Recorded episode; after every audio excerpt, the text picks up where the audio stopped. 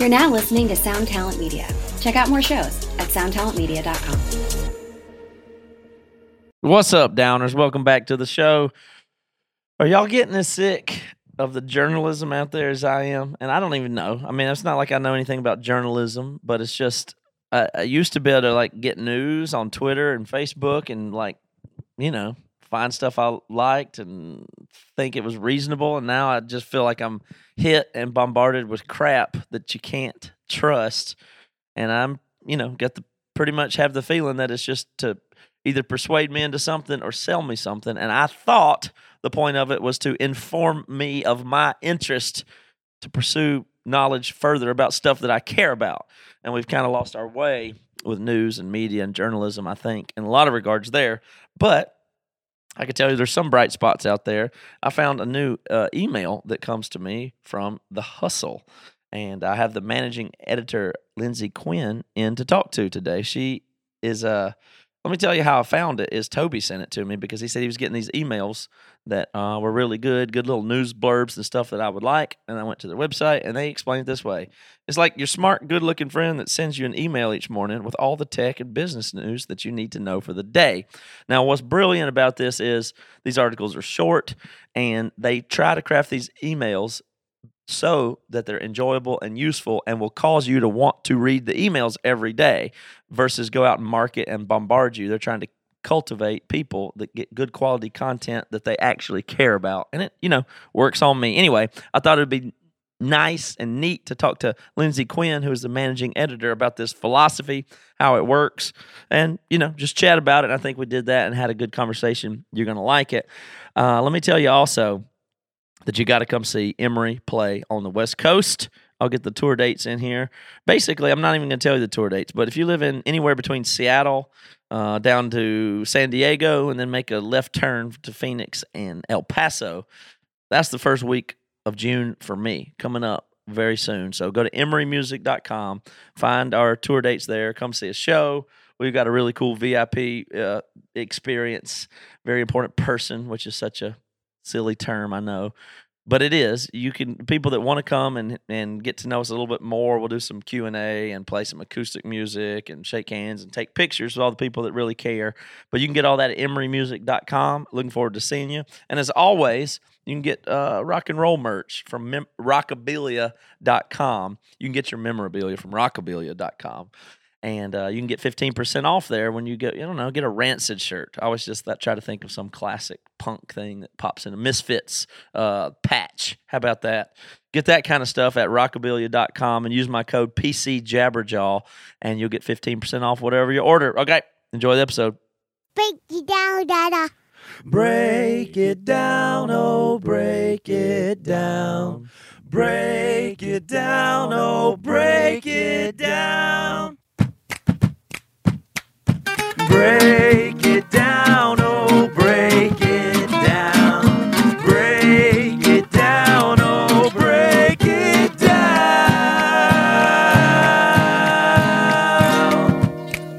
Let's make cutter. Yeah. I live in San Francisco. In San Francisco. Actually, is that is where yeah. hustle.com is? Yeah, that's where the Hustle headquarters is. We have an office Hustle, in yeah. Austin, and then we have a couple remote people in LA and um, uh, Minnesota, actually. And I said the hustle. I said hustle.com, uh, but that that ain't it. It's thehustle.co is the website. Yes, Right. Okay. That's right. Well, let's just start right away talking about that and that company. I got I found it because uh, Toby, who reached out to you originally, he does he likes these email lists. He's on a whole bunch of email lists, and he found your writing and your articles delivered to him via email and shared it with me, and I thought that was really cool too. So it got me a little interested in just thinking about the trends and technology and news and writing and journalism. All these things are kind of interesting. I'm a uh, podcaster, which just means I like to talk and not have to sit down and do writing. And you know what else I hate is reading. I just don't like. I'll just be, be full full disclosure here. I hate reading and writing. It feels like homework. It feels like schoolwork. I'm not very good at it, but I love communicating. so Yeah. so it's Well, you know yeah. Podcasts and newsletters, both two very trendy things mhm. and uh, so- right now. and, and so I'm I'm just always thinking, like, I feel bad. I'm not saying writing is bad. It's good. It's such a better way to organize your thoughts and get them coherent and dense and tight and right and be accountable and have a paper trail. Plenty of upsides to text that I'm okay with. It's a big part of human development uh, or societal development. But I'm curious from your point of view what you where you see things moving in the future. Like just the fact that people are doing email now is interesting, Mm-hmm. and where's writing going and the news. Uh, this is super broad, but and we'll find somewhere to anchor here. But what Yeah. does that bring up for you? All, the convergence of all those things. yeah i do you find mean well so it's funny because uh, you know email i think you could see it almost it does seem funny because it seems like a step backwards Mhm. right you know i you could make the argument that email is dead and who uses email? It's all online. Everyone use, uses facebook that sort of thing. Um, but the interesting thing about email is that it's a very intimate kind of setting. You know you, you're sending someone a message and it feels like one-on-one. And i think podcasts are actually kind of it's kind of similar. So um, if you think about a radio broadcast obviously that's an old school that's a medium that's been around forever but you can actually have a feel like you're having a conversation with someone and when Mhm. someone listens to you they're they feel like you're talking directly to them in a way. Um, and that's kind of what we've capitalized on with the hustle. So we purposefully write in a way that's really conversational and easy to read and really accessible. Um, and we try to one of our main principles is we write how we talk Yes, So, exactly. That's why I like it. That's why. That's why I thought it was so interesting. You said that better than I would have identified. That's what I like about it.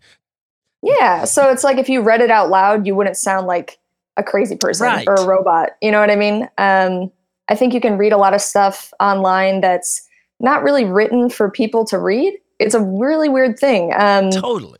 they're written, it's either written for other writers or it's written for industry insiders or something like that. But if you actually read it out loud, you would sound insane. Yes, that is totally true. Okay, now I'm okay. This is great. I'm in. I'm very excited to continue to talk about this. So, I gotcha. Yes. Yes. Okay. Yeah. We, this is this is a good groove for me. The the thing that is weird to me is a lot of stuff. Yeah, it seems like t- some things are moving and emails, but you're saying it's intimate to be in the email, like in the same way that podcasts. Now I'm I'm listening to Matt and Lindsay talk right now. That's how a lot of people must feel, like they're sitting at the table with us, basically. Yeah. Yeah. You're saying in the email inbox, there's a sense of intimacy that you're reading it in your box, and that comes across totally differently than if you're reading it on a page of, you know, slate.com. That feels different Yes. being in a browser reading a professional article Yes. with the, all the stuff. Is that part of Exactly. That Mhm. said, it can go really wrong when you try to delete when you send spammy emails, right? So Mm-hmm. there are a ton of newsletters. Like every company has their own newsletter because they feel like they're supposed to have one. So it's like, you know, every it's just a thing that you're supposed to have, and you're like, oh, I sent as a marketer, you're like, okay, I sent an email every day today to our customers. But the problem is, is you're kind of breaking that sense of trust when you send someone an email and it's not personalized and it doesn't sound like it came from a human being.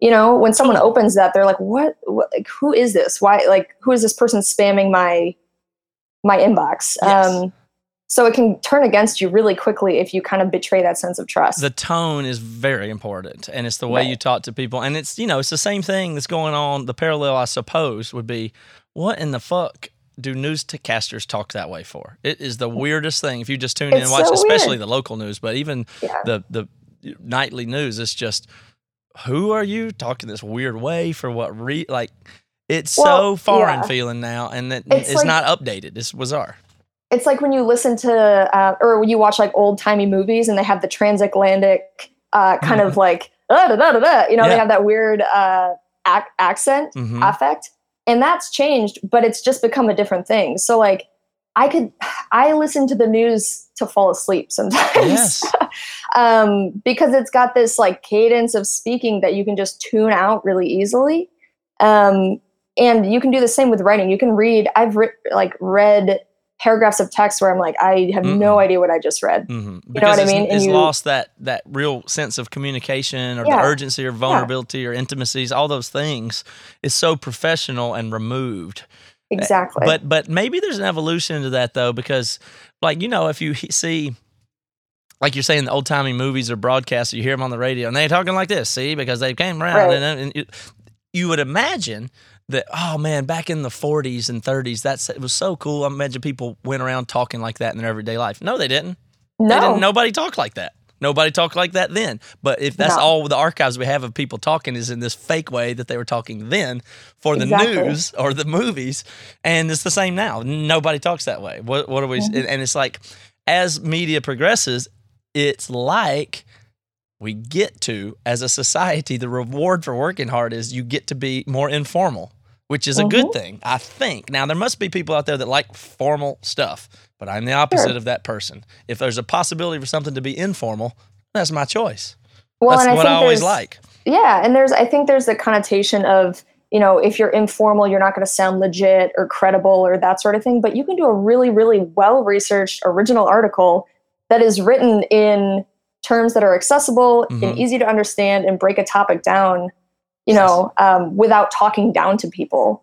Even yeah it's like you have to to validate yourself and that's is that what you're talking about about writers writing for writers Yeah. you're writing to Yeah. validate yourself and the use of your vocabulary and the stuff just to make sure you're above scrutiny. But you don't do that when you're talking to a person. You just talk at their level, I guess. For the Sure, it's yeah. for the person. Yeah, that's what it is. If you're with somebody, you just adjust automatically directly to talking to them. And Mm-hmm. you know, if somebody if you know that thousands of people are listening to you or, or a dozen people, your tone changes. Like it just does. And that's so funny too because people send people will send news newsletters to thousands and thousands of people that you ask them, especially marketers, you'll ask them like, was that interesting? Would you send that to a friend? And they're like, no, like that was just we just had to send that because it's what we do. Yeah. And that's crazy to me. Like Yeah. if you wouldn't send it to one friend of yours, why would you send it to thousands and thousands of people? Good. The point. logic is just insane.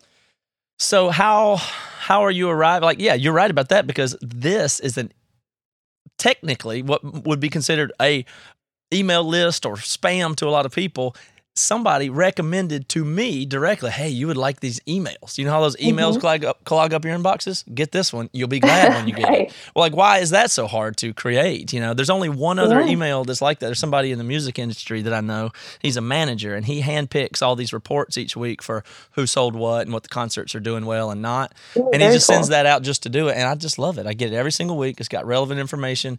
There's no Mhm. exchange of nothing. It's just like, thank. And then he's on top of, I'm like, that guy's badass. And he Yeah. sends out an email. And, I, you know, it can't be that hard to, for people to start figuring out how to communicate to people better and directly. How did y'all, how did the hustle and you get to like, how much of this is studying or innovating or being creative? Because people are just stuck in the old habits. But how did y'all yeah, get to, to where you're yeah. at? Well, I mean, it's funny because I think a lot of our uh, we all come from pretty non-traditional backgrounds, Mhm. as you know, as it pertains to media. Um, none of us have traditional media backgrounds that were the first people, or none none of the founding core members um, have traditional media backgrounds. It's probably a good thing. So yeah, so I mean, obviously that's a weakness in some ways, but it's also a strength because we look at things with fresh eyes, and um, the things we write about are things as people, not just as writers or journalists or you know media producers. We want to read about. So, um, like we just talked about, we were kind of sick of reading business news that was super inaccessible and kind of written for industry insiders. Um, but we are all really entrepreneurial people so we love hearing stories about how people built businesses and market interesting market trends and just dynamics that people maybe on the outside think is re- like are boring or you know not interesting and breaking those down and making them super accessible and relatable to people so S- and one of the things that's you say accessible i would say i would have that's probably a better word i would say short. I mean is there you know it seems like Yeah. almost all of these articles are so short so it's so totally. nice to so get our, to. our daily email is business tech news. It's typically four or five stories. They're 200 to 300 words long Mhm. usually not longer than that. Um, and the premise is just that it's a quick read. You can read it in five minutes. Or, or less on your way to work and you're going to sound smarter to your coworkers that's when you get done right well i mean i'm not even thinking that far i'm just thinking this is stimulating information to Yeah. me and that's what it is so i'll give an Yeah. example here i actually wrote down some articles that i like and we can talk about the topics themselves if that works Sure. for you too perfect Um, but I'm interested in it because I've I've absorbed a lot of information from you specifically in an incredibly short amount of time. So just let me say thanks. That's that's what it's all about, you know. That's the goal. Yeah. Um, and it's and- and- yeah, especially in text, because like I said, I don't like that medium. Like Yeah. I could sit all day and learn a couple things and enjoy a conversation, fine. But if I'm gonna sit down and read something on a screen, I just need to get the good info. I need it dense. I need it short. I need it to be relevant. And you do such a good job with it. Um, like these are like four paragraphs long, and they just uh, would you call it some of it like just reporting? Is it as far as journalism goes? It, it's not a ton of opinion here. It's just giving I me mean, info. yeah, How do you we'll do- that? Yeah, we um sometimes we'll have hot takes, that sort of thing, Mhm. but um only where it's truly warranted. We Mhm. typically it's like a rundown or a brief you would call it um summary of like the most important things that happened in the story. It's like uh, you know, Cliff Clavin on Cheers. Yeah. It's like he, this is the kind of stuff that he would. It, I mean, it's this is more focused on tech news and things like Sure. that. But it's just this information that's interesting. You know, you're right. You can take this and be be smart. Now, I know people make fun of Cliff, but that's the point. He's the guy there that goes, "Well, did you hear about 5G, the te- Yeah. 5G technology?" And then he'll tell you two or three things about it, and that's about all anybody needs to know. Anyway, I was reading an article that. Did you write this one about the 500 billion global race for 5G? Ooh, Technology? I did not write that one. That was our writer Connor. Okay, well, I thought that I I didn't know. might have yeah, misnavigated to it, but that was from from you guys' stuff. I don't remember Cool. his e- email or yeah, it was from email. But um, so it all it does is just it's got an introductory paragraph here. It says we're entering the home stretch for the global race on 5G wireless, defending 4G champ is behind in China, South Korea. This is how people scan stuff, by the way. They just Mhm. get guess about how I read. Okay, got it, got it, got it. 5G is such a big deal. Okay, put it to put it to you this way the, it, it starts talking about the 5G, the difference in 3G, 4G, and 5G, all in about a paragraph. And it here, then right there, I'm, I've only scanned a couple paragraphs, and I'm locked in on 5G systems support 1,000 more devices per meter than 4G. That is very useful. They use higher frequencies and antenna, and they uh, they get through buildings better, and all that stuff. And now this is what's crazy uh, is it says that you that I'm sorry. Okay, when America won, the, it was like a big race here to see who's going to get five 4G and get it up in the fastest and get it working. Because we were what were we on before that? What was it we were calling? Before 4G? yeah, what was it? We were just 3G before that. 3G. right? Yeah, we are just on 3G before that. And I remember when 4G came out, but I didn't notice. I didn't know this. It said it boosted the domestic GDP by 100 billion Yeah. and led to an 84% increase in wireless industry employment. And Right, now we're talking about going to 5G and it's even tighter race and my gosh, the potential wins and losses even more. Right. I mean, and that's a pretty technical story, right? That's a Mhm. highly technical, decently dry story. But the biggest things, uh, I mean, the big thing is we hit the news lead, tell you why it's important and what the stakes are. And that's really all anyone needs to know, right? Is yeah. How the news applies to them and how they can use it in their day to day lives. Well, on something like that though, like uh I should do an I'm kind of interested in this topic, but I want to do one you wrote so I can ask you specifically. But on something Well, like I, I edit them all. So okay, you edited them all, so that you yeah, can ask other me. thing. I, I know that story. okay, well, so tell me where does the information like how does it work that the person that wrote this or if you write this, how do you Mhm. get the idea? How long do you spend on it, and what are all the source? I mean, there's no sources and all that stuff, in there, which doesn't bother me, of course. But what you know, what's the Yeah. anatomy of how this article gets produced? Yeah, so uh, perfect. I uh, I I have eyes on the final product every night. So if you asked me about a story, I would probably be able to tell you about specific paragraphs uh, in there. Um, but the way it works basically is we use news aggregators, RSS feeds um, to pull in hundreds of different news sources that we pay attention to, um, and they it's basically like a Twitter feed for pu- online publications. You created your own feed. You Yes. customize it. Yeah, and then find the things that are interesting. It's, it's curation. yeah, sense, it's is the- curation for those process. for for the daily. It's typically curation. We'll get past stories um, on embargo through PR people and that sort of thing. We don't typically accept articles that are submitted unless they're really good news leads, but a lot of them aren't super strong. So we kind of pick and choose there. But um, mostly curation, and uh, then we have a morning editorial meeting um, every day where we ha- kind of, we have like a writers' room and we all pitch stories that we think are interesting, and then we pull out the top four or five that we think we want to write about. And usually it's a mix of strong news leads. So, like, this event happened, this company raised this amount of money, you know, this company's going out of business, that sort of thing.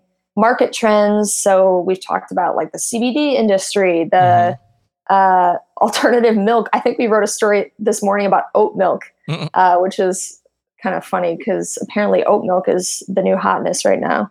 Um, and then just kind of offbeat stories that we personally think are interesting. We wrote a story about the uh, about American Airlines actually a couple weekends ago. Uh, Hold on, test me. Is it the one about their lifetime pass ticket? Yes, See, I read yes. that one.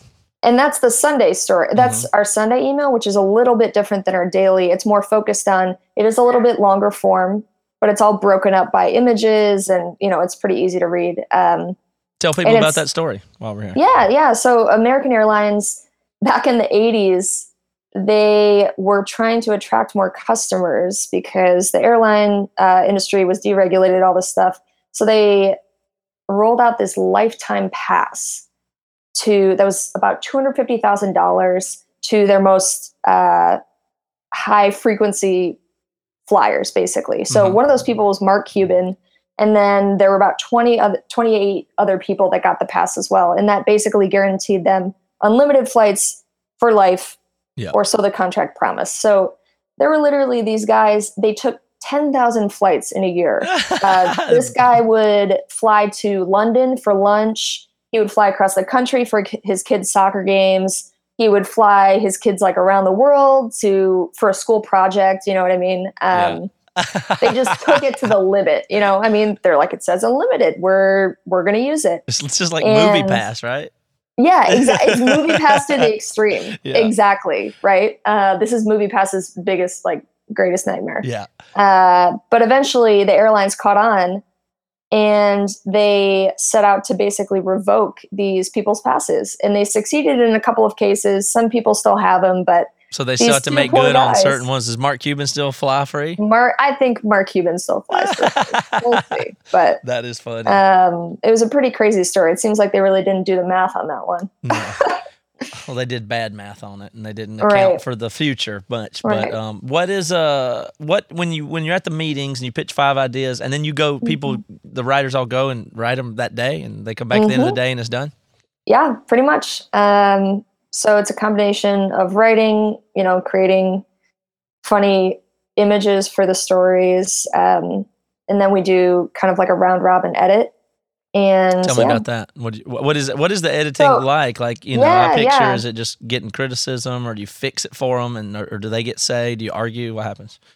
Well, it's it's a pretty trans- transparent process. So we it's all just about getting a second set of eyes. Usually, stories will be finished, um, and then either myself or one of the other writers will do a first round of edits for kind of clarity and flow.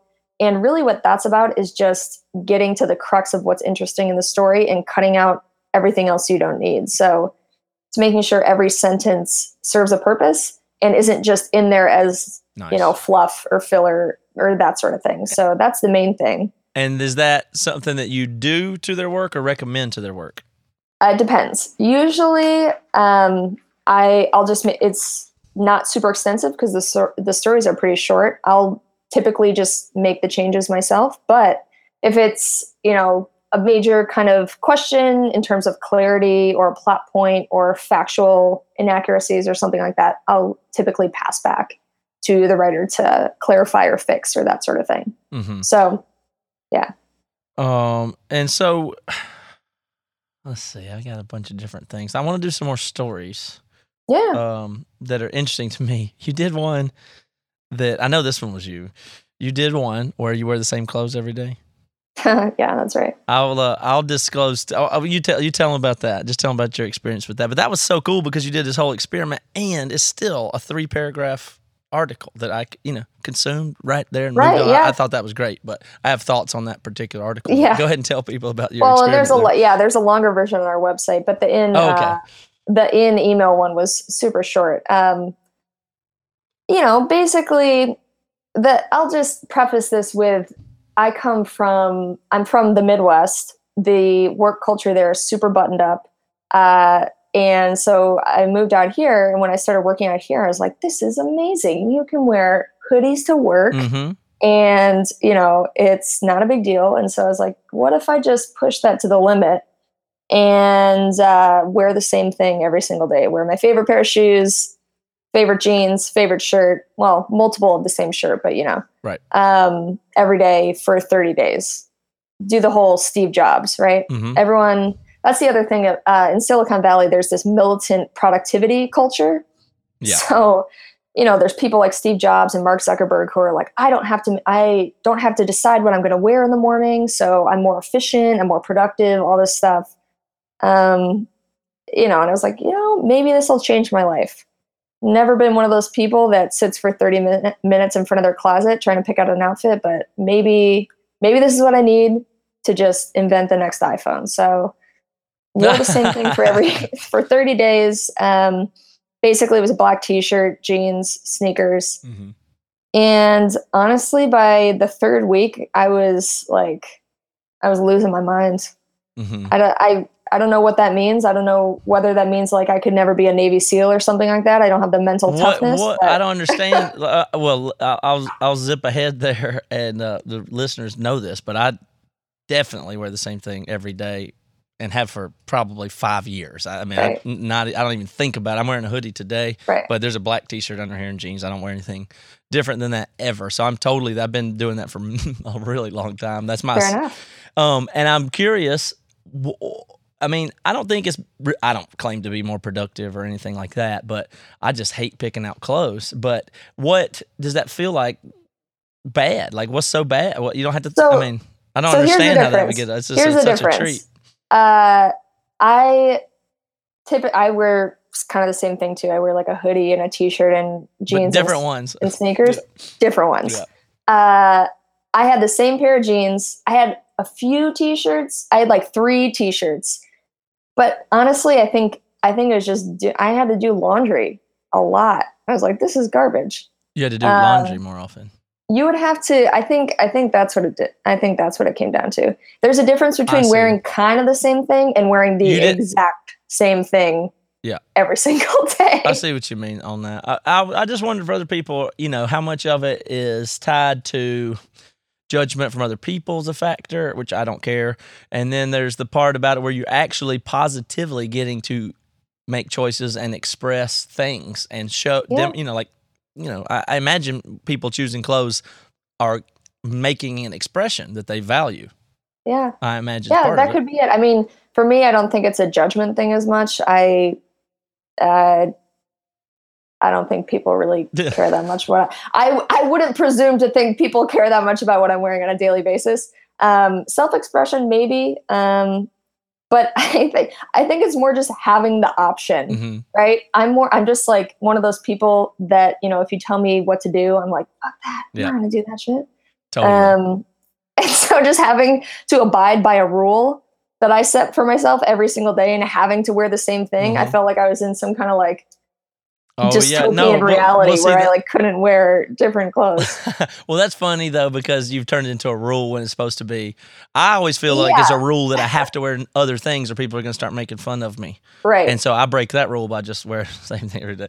But it's also that informal thing that we I mentioned before. But it's like if you can get to a place where you don't have to be wearing like think about the opposite of it. A, a uniform, a military, Right. like it's Right. it's necessary. Those things are necessary. The policemen need must wear uniforms. They must. and they look really uncomfortable. yeah, but they have to because it, it, it, it there's a reason for it. And then Yeah. people used to wear hats and take their hats off, and, and it's all part of this manners and society. And go all the way back to England, and whatever colonial England. That's horrible. You have to wear the wig, you got to do the thing, you got to all this stuff. So. Man, is it progress to have no rules and be informal? Like, look Oh, how yeah. this is. This is great. Like the fact that I know, we're right? getting. We're living. And Silicon made it. Valley's a good example of that. They're way out there. They're ahead of everybody else. So much so that they have less formality than the rest of Mhm. us.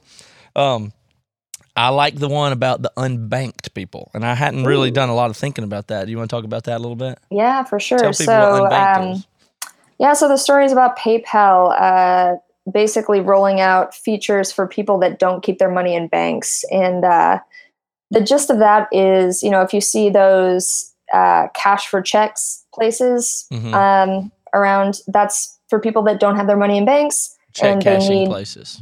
Yeah, check cashing Money places. So- lender. yeah, yeah. yeah so they need to get money now and they don't they can't just go to a bank and cash a check um, Mhm. the problem with that is there's fees associated with that. So it's a really raw deal for those people. Um, and then obviously there's the like stereotype of you think of your grandma who just like has all her money in gold bars under her bed or something like Uh-huh. that right? Um, so these companies fin- fintech financial tech is super hot right now. Um, and companies like PayPal, Venmo, all these all these people are competing for the same audience, and this is kind of like the final frontier uh, of customers that they can possibly reach. These are people that have never had a bank, and but they do have cell phones, so they're Right. trying to. Uh, That's kind of new. There's always there. been people that are unbanked, but they're typically poor people, right?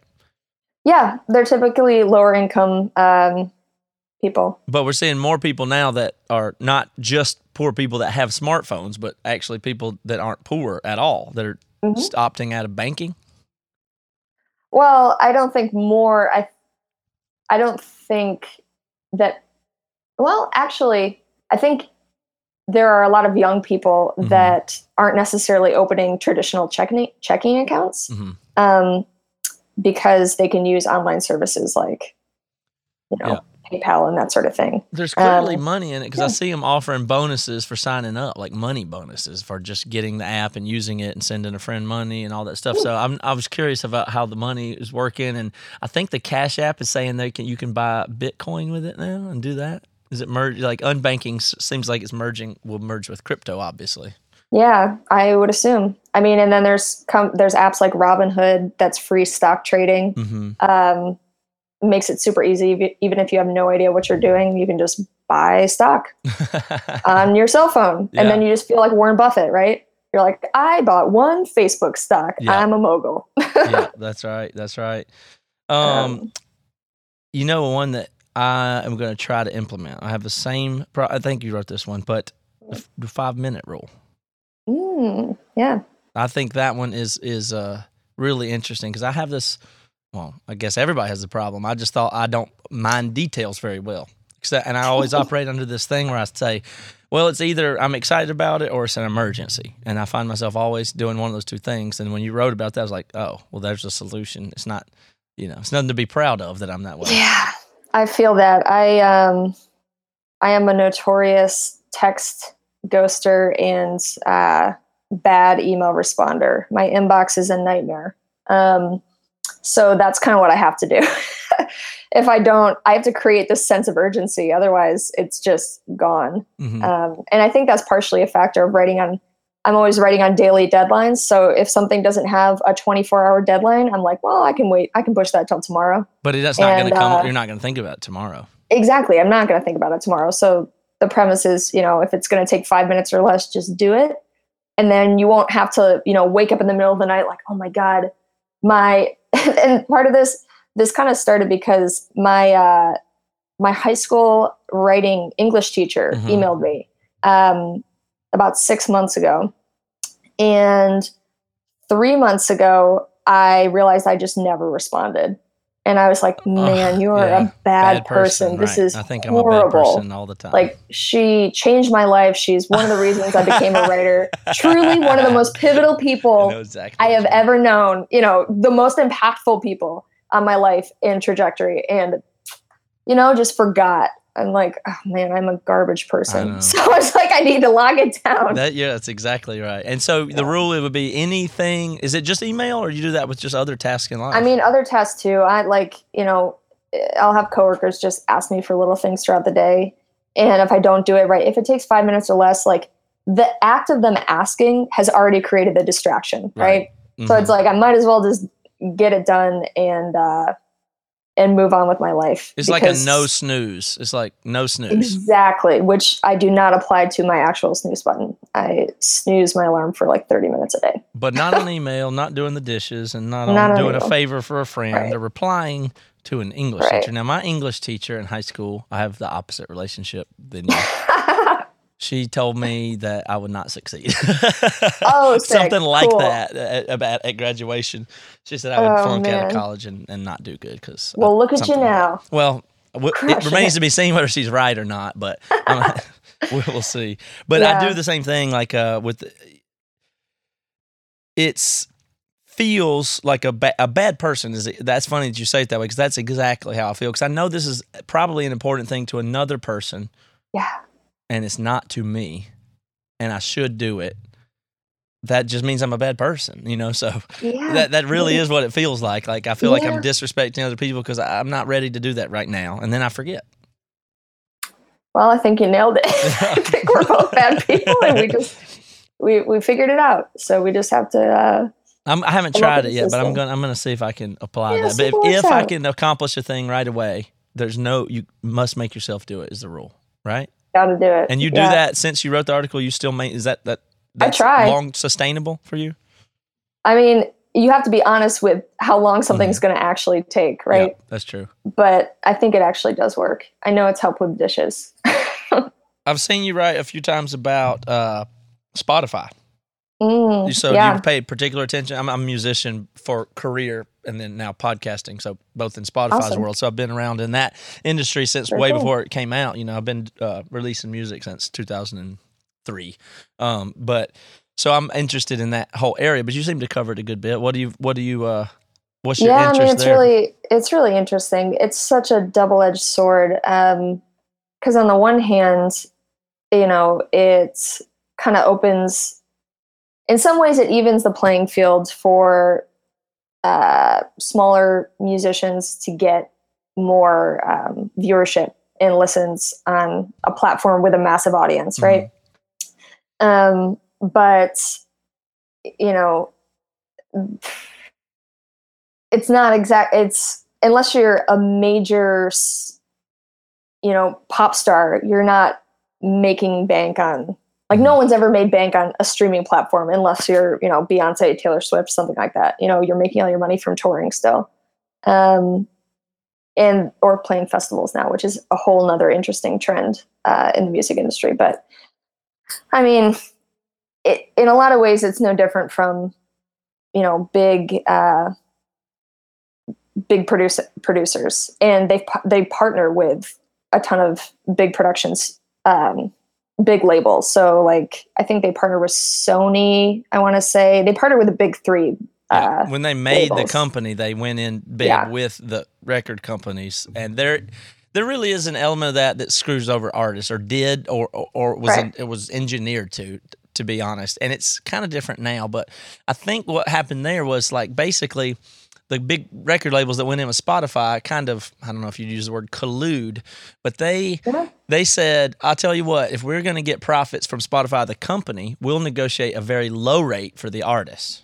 But we'll win mm-hmm. on the backside of that because course. we'll win on the Right. company side. But the artists, meanwhile, the, the percentage that they get paid on, at that time, all the artists were getting paid about 15%. And then they had to recoup and pay about all, all the stuff. But they were getting about 15% mm-hmm. of what the label collects in dollars from, you know, CD sales or whatever it is.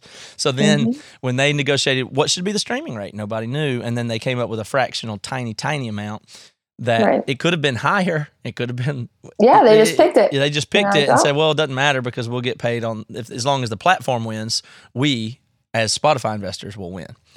And we can compromise our artists. So that was, you know, wrong from a point Yeah. of view of an artist. But now it's different because at this point it's it, it is what it is. It landed the way it is. Everything is the way it, and there are a good many artists that I know that actually do really well, but it's only if they're on the right playlist and if they get things right and if they That's right. own their own music. So if you get a half a cent per Right. stream, but you don't have a label, that actually works out okay. Like if you, so now you know, and, and it kind of hurt the labels in the end because if you're an up and coming artist, I don't know, maybe you don't. If you're if you're able to succeed without a label, okay, now you get hundred percent of your streaming, and so for the people that do get most of their streaming money, in the indie world that I'm in, there's definitely some people that, that, that I know that actually make livings on it, but it's completely dependent on playlist.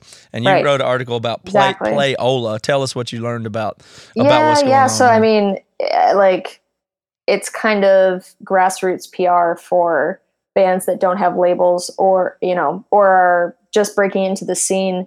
There are kind of there are high profile playlist curators on Spotify that have massive followings. They update their playlists every you know day or every Mhm. week. Um, and if you get on that playlist, you're guaranteed thousands or even millions of streams. right? Um, and so there's kind of a black, there are a lot of back channels that are, you know, not exactly pay to play, but they're pretty close to it.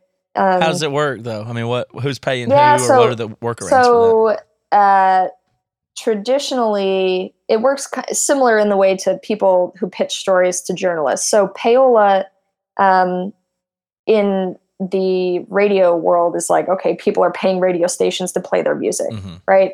So in this case, it would be people paying uh, playlist curators to play to put their songs on playlists. Now, Spotify banned this recently, but one, it still happens. Two, um, there are kind of ways around this. So there are platforms that people have created that just you know kind of connect um, artists to playlist create playlist uh, curators hmm and sure it's not you know direct pay to play but it's pay you're paying for visibility and you're you're paying to get seen hmm by these um, curators who then consider your um, song for their playlists Yeah, I've heard some weird things out there, and there's things and there's scams, and Mhm. it's it's real weird. I'm I'm interested in the whole intersection of, and it's really an evolution. Like what turns up is just going to be based on the incentives. I mean, you're going to see whatever happened with the payola and radio. It was illegal, but they would still do it, and then you get into all these things where they would give a vacate. Uh, the label would pay for an all expenses paid vacation to Hawaii for the whoever won a radio contest at a radio station. Like so, you know, when the radio they would Mm. just say the third caller wins this super big prize, and that the radio station gets all this mileage out of this thing, and that Yeah. was donated by the label, and now they're in, now they have you know they're obligated. So there's always the, Yeah. the workarounds to to stuff like that and all the back scratching in radio. And then now we've got this, but this one's better than that though, because it's at least it's still less gatekeepery and it's and Mhm. just like you said, it's curated. And in the a lot of the same ways, it's kind of like what's happening with with the news and the information here. Like Yeah. it's it's like I think the future is going to be so full. Like curation itself is the new art form. Do you know what I mean?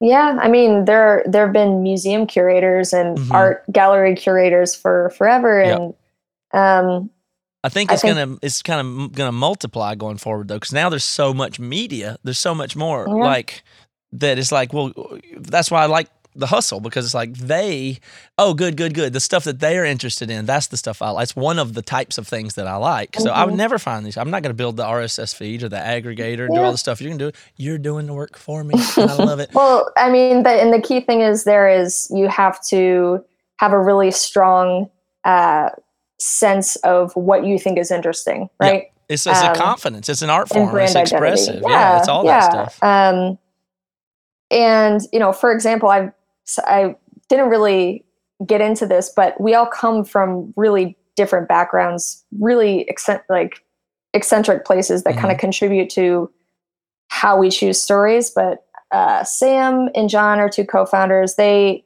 um, Sam, I think, they both before this uh, were in a joint venture called Apartment List that was like a roommate matching company. But before that, Sam like sold hot dogs. He had his own hot dog stand. Mhm. John, our other co-founder, was a recruiter. I went to school for engineering actually, so I was I had a bunch of weird jobs. Worked in a, a glue lab doing research on like surgical glue, and then I worked like I was overseeing mouse studies in the stem cell lab, and like I had to like my job every single day was to rub mice with lotion. It was like crazy. It was like nothing to do with news, you know, but uh, like all of these weird experiences and perspectives have given us given us kind of like this holistic uh, taste and voice. I think that kind of how does how does the revenue model work?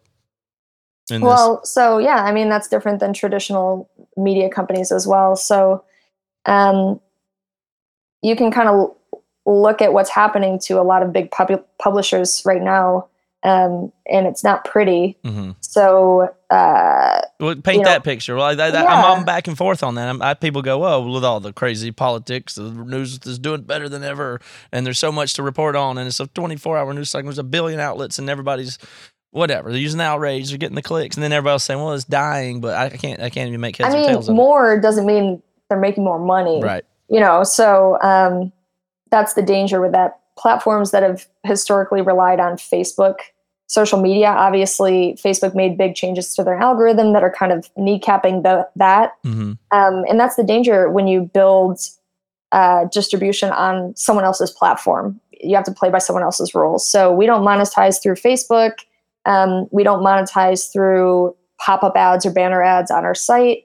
Um, and the reason we don't do that is when you uh, when you play that game you have to go th- for quantity versus quality. So um, if you're a buzzfeed buzzfeed's great they're awesome but they monetize through ads on their website which means if they want uh, to get enough eyeballs to make money on their ads they got to pump out a ton of Right. content every single day um, to get a fraction of the eyeballs on a particular article.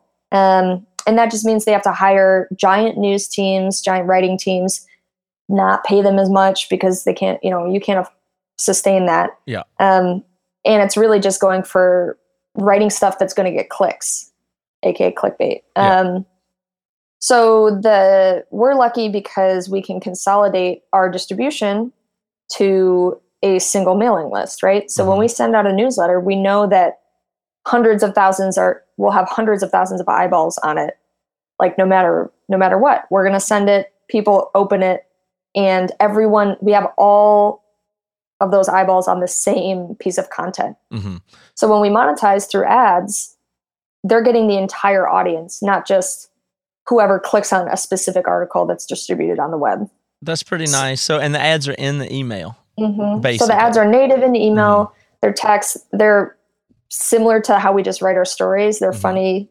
informal, short. Um, yeah, but they often perform. They perform much better than um, advertisements just on the web because we have a much more intimate kind of human tone, and our readers trust us and they like us. Absolutely. And yeah, so they're more likely to be responsive to what we're telling them and That's- click on an ad. That's pretty cool because it's a fi- yeah, it's a fixed relationship. It's like more like podcasting. It's a fixed relationship, Mm-hmm. and you actually know your audience size. It's not like we'll see. It's like you're sending out Totally. to 180,000 people, whatever, or Yeah. the, to a million, and you have an 18 percent open rate, whatever it is. But Yeah. it's so then you can methodically grow. It's- It's a whole different target. I'm glad you said it, brought it up that way. That's helping me understand it. So It's very similar to podcast advertising, actually. And so what's important there, this is what's a big this is I guess where where it boils down to is you're trying to cultivate a relationship with the reader, not maximize eyeballs at any given time on a hit. Right. Like I mean, we may have some runaway episode where it's titled something crazy or something crazy happens or it just whatever, and it'll be a big spike. Fine. But that doesn't mean the audience necessarily grew. It just means more people may have tuned in or, or one time, and maybe that'll help you grow over time. But really, the name of the game is to continually deliver good stuff to your listener or reader so that they mm-hmm. begin to trust you and your quality and then you grow that value slowly and over time and you so you can just target are we losing subscribers or gaining them and then that's really what instead of how many views did I get on this Totally. and I that's mean, a big difference What as is far that as the getting you? incentive goes Exactly. big difference Yeah, huge difference. And I mean, if you're burning and churning readers or listeners, for Mm-hmm. example, it's not really doing advertisers any good. right You know, you can have big numbers, but if they're not engaged and they're not hmm listening to what you're saying, then it's not doing anyone any good. And it's also not doing your brand well Yeah. because no one, you know, you could say there are there are giant content platforms that people know exist, but you're like, oh, have you ever read anything by them? And you're like, nah, I don't even really know what they do. Yeah. so what's the you know, what's the point if everyone knows your name if no one's actually reading what you're writing? Yes, I mean, and you know, this has been relatively natural for me coming out of indie music since You, you have 200 people in your hometown that like you, and that's enough to start a career. Then you Yeah. go to other towns, and then you go, then you get national or something, whatever. And you just build up what we call a core fan base, and it's a little different in yours and a little different again in podcasting. But I, you know, it's just it's the way that we build stuff will have a big big difference, you know, because otherwise we're just the rest of traditional media seems like it's it's in a pinch, right? Is it Mhm. what is it? What is your assessment from your side of what's going to happen over there with the rest of them, and where's this going? Well, I mean, From the goofy newscaster to the BuzzFeed yeah. clickbait to what I mean, these, neither of those seem sustainable to me. yeah, I mean, it doesn't seem sustainable. I think the key, actually, BuzzFeed's really smart because they're Mhm. rolling out products. You know, they have Tasty. They're rolling out physical products that they can monetize that way. But it's really Wait, what's their phys? I don't. Um, tell me about that. oh, so they they actually started selling a a cooktop. It's like a you know how they have those tasty cooking videos yeah, that are like top down and it's like a recipe Uh-huh. and it's all in one pan. Mhm. So they put out it's basically just like a fancy Wi-Fi connected hot plate what but it it's con- it it cooks food, so you can like boil food like water or like put a pan on it, and it's like a cook top, like a stove top thing, a mini stove. you have to go to your app to turn it on boil. What's the point of that? I, I have no idea, but basically they can sell. It's a physical product they can sell that complements their brand, and they can do all that. They do That's like good. a ton of sales on cookbooks and stuff like that, which is really smart. Yeah. Um, but they're doing that because uh, That's not you know news. you can't rely on content. That's yeah, not ex- I media. mean, it's a. It's just money. It's just business at that point. correct. But we're gonna So- have to get good media from somewhere somehow. Well, forward. exactly, and yet there has to be a good model, right? And the curation is certainly one way, but I don't think original reporting and original um, journalism is dead necessarily. No. I think it just needs to be written for an actual reader in mind. That, Um. That's that's it. Yeah. You know, if you don't know your audience and you don't know, you don't if you if you can't think of a specific person that would read your article and know why they would love it, then you shouldn't be writing it. It's like, and it's not just people, you know, people don't read newsletters, a person reads something. It's Right. like, obviously, on an aggregate level, That's you right. have thousands of people, but it has to be, it has to start with one specific person that you think, like, this story is going to just blow their minds. Like, this is everything that they need in a single story. hmm And then you just try to grow that, Yeah. you know, There's and a that's the challenge. But there's a podcasting equivalent of that, and it's usually the more amateur. I mean, the better you are at podcasting, the less it sounds like you're talking to a lot of people. Mhm. You know, like if you're not, if you're new to it, um, okay, so now I would like to ask you, you know, um, in your, you know, you start talking like, oh, Yeah. if you if you imagine there's a million people listening, or even a hundred, Sure. I mean, you talk all funny, and it's Yeah. harder to talk normal and know people are listening. But if you're writing, same thing, write to just one person. I If think that's exactly that, what it comes down good. to. Yeah, it feels a little scarier, I imagine, to some people. But it, if you really were confident, you would be able to do that. Is somebody like you, with your qualifications, an editor or a journalist or reporter, are they to have that set of skill and be great at it now? Is it worse now? Are you less? I mean, are you better off now with these skills going forward, or was it better ten years ago to have your skill set like it for the industry? Oh, you mean is it as a career? Yeah, like a career. Yeah, like are there more journalists getting paid more overall, or they're less, and they're get, we're getting less of that? Uh, Or- there, are, I think there are. I don't know if there are more or less writers, but I don't think they're getting paid as much. Each one is getting paid less, probably, Yeah, but there are more yeah. of them employed. I mean, that's hard to say. I, I don't know the stats on actual, you know, paid full time journalists. I think they're. I would say that number is probably not increasing. Mhm. I think the amount of unpaid content on the internet is through the roof, Mhm. right? But unfortunately, Made by lot- non-professionals too, though. yeah, non exactly Yeah. non-professional, unpaid, you know, just that sort of thing. Contributor. At yeah, and I best, mean, yeah, exactly. Um, and unfortunately, in a lot of ways, that kind of commoditizes really strong reporting Mm-hmm. um, and original, you know, well-researched things that are truthful and um, original. Um, but you know, that's it. Also, in a way, you have when you have all these individual contributors that big brands like Forbes or you know Mhm. Inc. or something like that are just using contributor posts. You don't have a consistent brand tone. You don't have a recognizable tone. You just um, have a bunch of content but it all sounds the same. It all sounds like it could come from anyone. It's like this anonymous, Anonymous, yeah, that's the kind of the weird dis- voice. disembodied. exactly the talking yeah. head, like the disembodied Yeah. yeah, voice. Do you think somebody like I mean, you plan on being in this industry like you, you have a bunch of years left in your career? You think Yeah. this is a this is a good I mean, you'd like to be in this. You think we have a good future of Yeah, I mean, news? We're going somewhere, right? yeah, I mean, I would like to think. I would like to think so. I would like to think that um, content written for written with humans in mind Mhm. to to benefit them, you know, for their own knowledge and uh, empowerment, education, entertainment will Mhm. always have a place. Uh, Do you think it'll move? You know, do you think it will that there's more immersive, non-text based stuff coming in this industry? Do you Sure. is that something your company thinks about? you're saying, you know, the the classic pivot to video Mm, I'm- is I'm not saying that. I'm just I'm just coming from a point of view of a person that's Yeah. like I said at the beginning, irritated with text, and Mhm. so you know, let's move it along here. I'm just wondering where might we go in the future with Sure. inform- I mean, just wondering if, if if companies like you that are already innovating in the te- in the text world, Mhm. what do you what do y'all think about and plan for a five and ten years with other people? Yeah. So, well, I'm, and this is not pandering, but I think podcasts Mhm. are one of the futures of media, truly. Um, and I think the only thing that's the the only thing that's tough right now, you know, in the podcast space, which you probably hear a lot, is searchability, discoverability of Mhm. podcasts, right? So.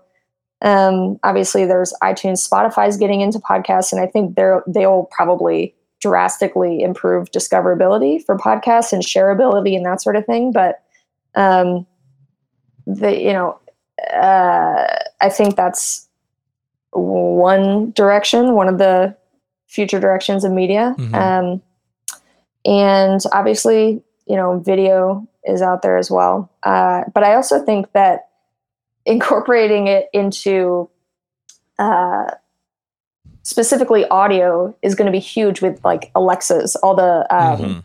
voice AI assistants.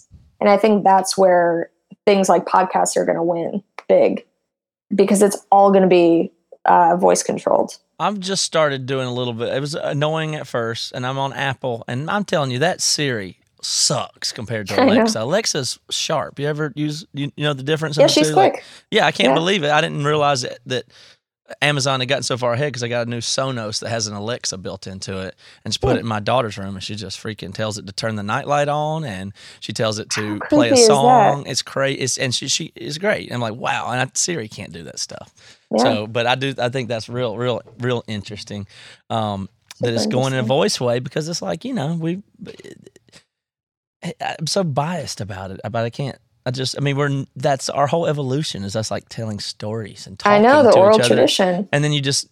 I look around to them like, what are we doing? You're looking at this crazy text thread. You don't know what the tone is or if they're being sarcastic. Is this crazy? It's driving totally me crazy. agree. Oh my god! If I had a nickel for every time I've misinterpreted or been misinterpreted via te- you know, a text or something like that. You know how many Uh, millions of years it took us to evolve body language? And you just disregard it? I just can't. I mean, we just eliminate it. We just stopped using it in, in the last 10 years, uh, five years. It's crazy. Yeah. I mean, I, I, I just jump on the phone with people all the time. Like if I see somebody go back and forth on two emails, I go, Oh what are God. you doing? Call the man. And oh, I hate the phone. Why? Why? I totally It's- agree. you feel It's too- faster. Yeah, yeah. It's maybe it's like a vulnerability, but see, to me, when I get on the phone, like you are saying with this email list, the way people, I, I just like kind of thinking about that philosophy that when I'm on the phone with somebody, it's intimate. It matters what I say, it matters how I say it. I know Mm-hmm. more faster. It's more dense. It's more rich. You know what I mean? And so I think Mm-hmm. that's what's so cool about well, I like phone and podcasting, but you you're doing something that I like in text. So that's a big that's that's great. I just think I just I just wanted to share it with other people and get your thoughts on what goes into making it and, and that kind of thing. That's really been my interest here. So just curious if you have any more thoughts on what to look for in the future or any bad proclamations about the industry or anything or, or, or optimism. I'm just curious for somebody that spends time thinking about it. So that's what yeah, yeah, for in. sure. I mean, I think that you know, producing content is not necessarily uh, in and of itself is you know not as always as lucrative as say software or something like that so Mhm. there's the holy grail of subscription right Yeah. uh, like spotify has you know and basically any product that we use now netflix all that stuff um, so i think you're going to see a lot of media outlets trying to figure out subscription products whether they're media subscriptions or other products and services that serve their users. And i think that's probably going to be a big direction that we start to see Mhm. people going in. I think people will start Um, paying into like you know we- I'm torn I'm on the fence. I don't have a, a thought about it exactly but some people say that we'll get rid of this ad stuff because it's a problem. Like it's driving Mhm. bad practices and incentives. Sure. And then I'll you know and eventually it'll be everybody doing what is equivalent of a Patreon or micropayments or crypto payments or or just you know man I, I, would pay hundred dollars a year for my Facebook to be what I want it to be but I, Sure. that's not their model and it won't be for now but maybe it is where we all start just paying more for things and getting used to it. But on the other hand, somebody made an argument to me the other day that is like, I think I'll just keep ads on my podcast be- and not try to get them to support it directly because there's no guilt there. It's like if you like the ad, fine. If not, ignore it. And I'm not going to say, but but it's kind of weird to say, look, I'm above ads. I don't do ads. Now you should feel very guilty if you're not giving me money. Which one's more intrusive? Yeah, I mean, I You don't know? think I don't think ads are. I we trust our readers enough to know that they're not sheep. They're Mhm. not, you know, they're not babies. They're full-grown adults that can make their own decisions and judgments about what we're telling them, so long as the information we're telling them is factual. Yeah. Um, and you know, that's that's totally fine. I think it's more of just what is a sustainable, stable form of income, and subscription is always going to be uh, more stable than something where you know you have to make a new product and sell it every single day you know Yeah. um, so and it might not even be media companies i would think are going to start to look to diversify their income streams from Yeah. media Yeah, it'll Um, have to be a mix of things. And it seems by all accounts that more and more advertisers are just coming into the space anyway. Is that what you're seeing with this kind of thing? Like you're able to get better rates than the clickbait That's- things for your dedicated yeah. list of developed people. And there's new companies coming in that want that, not the other. So, Yeah, that's definitely true. Um, but you also know as soon as you see an influx of advertisers into your space that there's going to be uh, an influx of shitty people making shitty content, and it kind of Ah. you So- know it's a race to the sometimes it can be a race to the bottom as soon as something becomes popular then the space becomes inunda- inundated with you know competitors that sort of thing and um, you know we're always looking for other ways that we can differentiate ourselves and get ahead of the pack so Yeah. Well, the quality thing is always going to be there. So that's what you've set up as your incentive. And I congratulate you for doing that in this medium for your company and everything. But it's really, I mean, it's a quality thing. Like quality will always be mm. worth something. I don't know what and how. Wait, how much or yeah well, that'll always differentiate from people Yeah. who are just, you know, trying to copy the original. Sometimes they get lucky though. In the meantime, that they're able to Sure. scam their way in there. But in the end, if you keep working on the quality part and now the relationship part, being with the reader and all that, then that's that, that's right way to go. I just wanted to highlight that and tell you, you're doing great work over there. I appreciate it in in media. So appreciate it thanks for talking to me today. of course thank you Hello, and welcome to Novel Conversations, a podcast about the world's greatest stories. I'm your host, Frank Lavallo, and for each episode of Novel Conversations, I talk to two readers about one book. And together, we summarize the story for you. We introduce you to the characters, we tell you what happens to them, and we read from the book along the way. So if you love hearing a good story, you're in the right place. Our ninth season is coming this fall. Tune in to hear from some of the all time great authors Charles Dickens, Jules Verne, F. Scott Fitzgerald, and more. Subscribe to Novel Conversations wherever you listen to podcasts.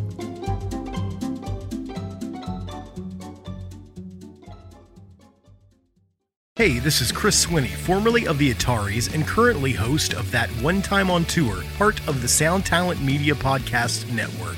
Have you ever wondered what it's really like on the road? The highs can be euphoric, but the lows can be crushing. Join me every week as I chat with industry pros about what it's like living out their wildest dream and, in some cases, their worst nightmare. Past guests of the show include members of NoFX, Pennywise, Bad Religion, and more.